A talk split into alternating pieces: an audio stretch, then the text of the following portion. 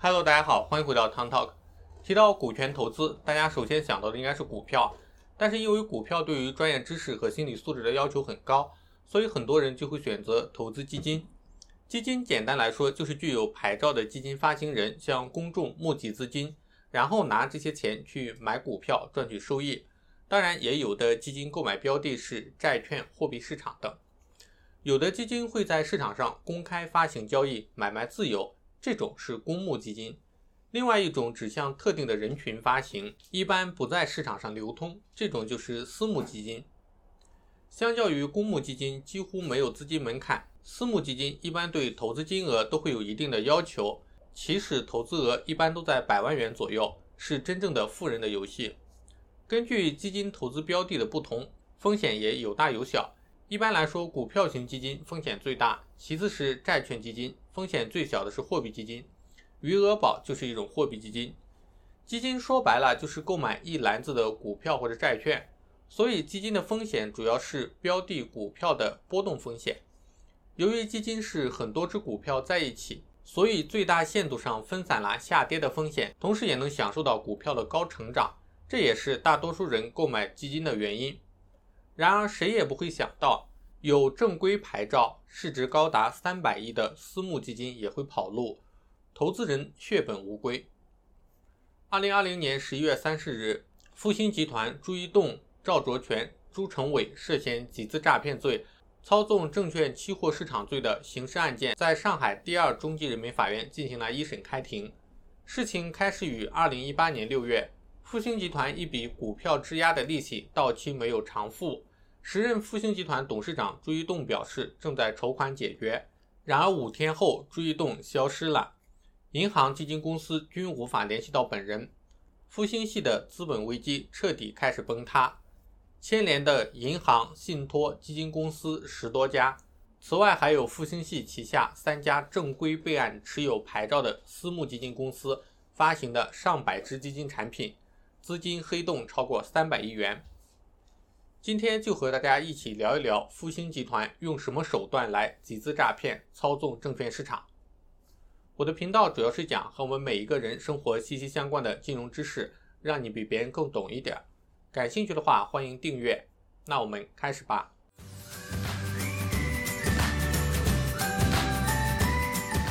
朱一栋，一九八一年出生，老家在盐城市阜宁县，是个标准的富二代。朱一栋父亲朱冠成在三十年前白手起家，最早是在村里开砖窑，后来转向化工厂，主要做稀土业务。中国稀土储量约占全球百分之三十六，供应全球百分之八十以上的稀土出口。全球稀土的分离和冶炼也主要集中在中国。国内的稀土资源被过度开采，低端产能过剩，供过于求。于是，在二零一四年，工信部推动组建六大稀土集团。着手整合国内大大小小的稀土矿和企业。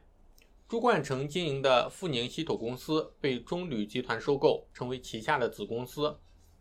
虽然朱家发迹于稀土，但是朱一栋接管公司后，他本人无心从事实业，而是大笔投资金融行业。早在自家的稀土公司被整合之前，朱一栋就已经在上海布局。二零一一年，他在上海成立了复兴金融控股集团。二零一八年变更为复兴实业集团。公司的官网宣传，公司主要是做实业加金融模式，拥有浙江、海南、陕西等地的政府关系。但事实上，复兴系一直没有真正的实业。它的股权关系中分布着大量平台公司和用作投融资过桥的空壳公司。根据天眼查的数据，复兴集团布局错综复杂，主要关联公司有投资公司。资产管理公司、产业基金等，也包括房地产、教育科技、医疗设备等公司。而一级子公司下面又设立了十几个有限合伙，层层嵌套，对外开展融资和投资活动。朱一栋是如何走向犯罪诈骗的道路呢？二零一六年开始，朱一栋操纵旗下的复兴系，开始试图控制两家上市公司。第一家公司是华文传媒，实际控股人为无锡市滨湖区国资委和中国国际广播电台。二零一六年十二月，兴顺文化拿到了无锡市滨湖区国资委转让的百分之五十控制权。兴顺文化的股东为朱金玲，是朱一栋的堂妹。同时，复兴系还通过资产管理产品暗中增持华文传媒股份，最终成为华文传媒的实际控股人。第二家公司是大连电磁。二零一六年，大连电磁转让百分之十九的股份给朱一栋的父亲持有的公司。实际运营则是朱一栋一手把持。朱一栋把大连电磁的股份分三次质押给财通基金子公司财通资产，获得四点五六亿现金，拿着这些钱开始操纵股价。二零一八年，中央电视台第一时间曝光，二零一六年的股市相对平稳，大连电磁却连日大涨，频繁只交易大连电磁，获利六亿元。这些迹象引发深交所的注意。随后，深交所监测到一个十亿元的基金专户也涉嫌频繁交易大连电磁，基金背后的投资方就是复兴集团。原来是朱一栋通过操盘手李卫卫，在七十八家券商共开设六百个账户，集中买卖大连电磁股票。办案人员锁定了四百九十五个账户，这些账户操盘交易大连电磁，如果有大量买卖时，就释放利好，高价出货。但是由于李卫卫操作问题，他使用配资账户同时炒作的另一只股票被爆仓，牵连整个账户被平仓，大连电磁也连续跌停，朱一栋只能临时以重大资产重组的名义让股票停牌。朱一栋操纵大连电磁的运作最终失败。二零一八年，央视对这种行为揭露之后，大连电磁股价再度大跌。虽然公司后续释放一系列的利好消息。试图稳定股价，包括股东增持、发布未来三年股东回报规划，可是始终没有挽回局面。朱一栋质押给财通资产的股权质押融资触及警戒线，面临补仓甚至平仓的压力。复兴集团的资金越来越紧张，股价操纵案曝光，给复兴集团带来沉重的打击。声誉受损后，复兴系旗下私募平台资金募集量急剧下降。成为后续债务危机的重要导火索。那么，朱一栋操纵股价的巨额资金是从哪里来的呢？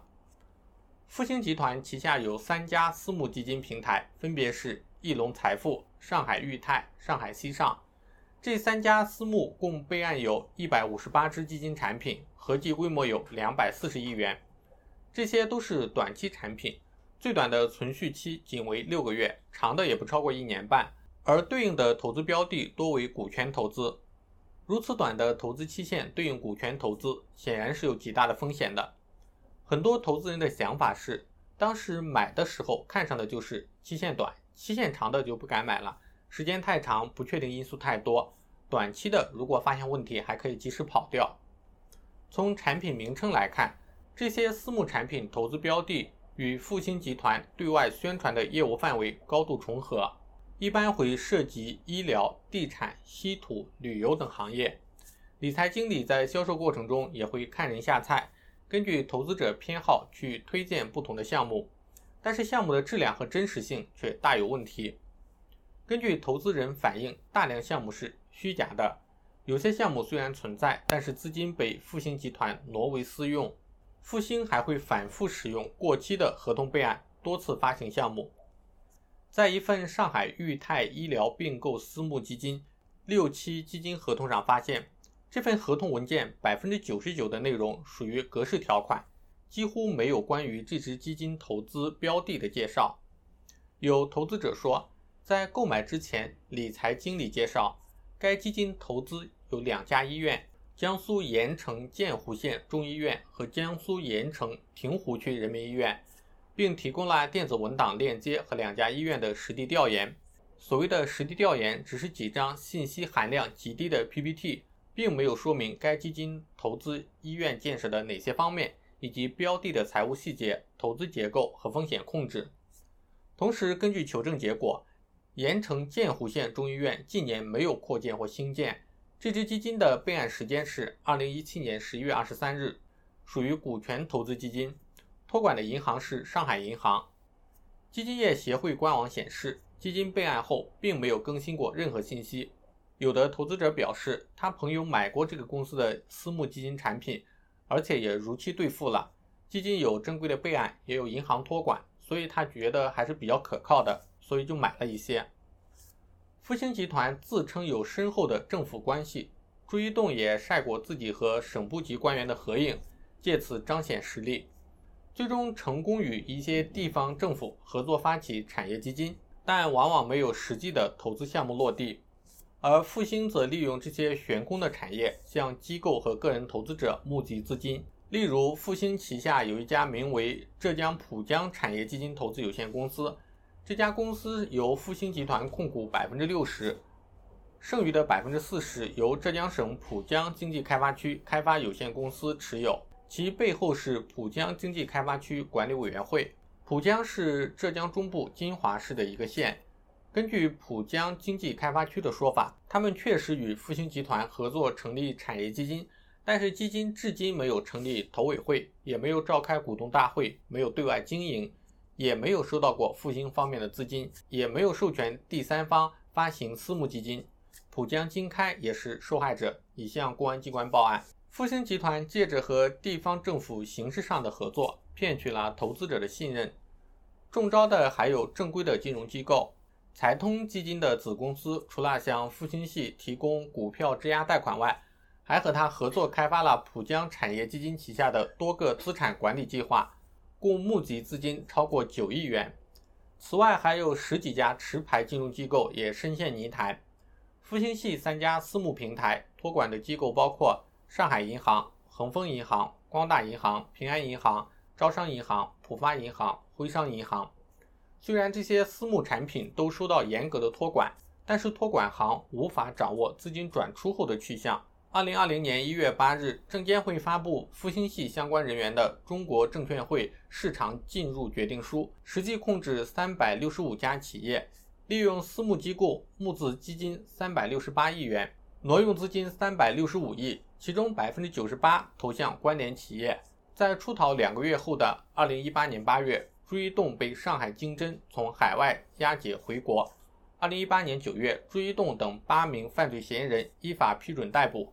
二零一九年五月，复星集团原副总裁王源等五人被捕。最后总结一下，朱一栋旗下的复星集团利用和地方政府的纸面合同，或者说伪造的政府关系，骗取投资者和金融机构的信任，然后利用旗下持牌的私募基金平台获取投资者和机构的资金，拿到资金后操纵上市公司的股价获取暴利。作为一个老韭菜，不仅不感慨，这一波操作真是六六六。感谢大家花费宝贵的时间观看我的视频，喜欢的话欢迎点赞订阅，这会对我有非常大的帮助。那我们下期再见，拜拜。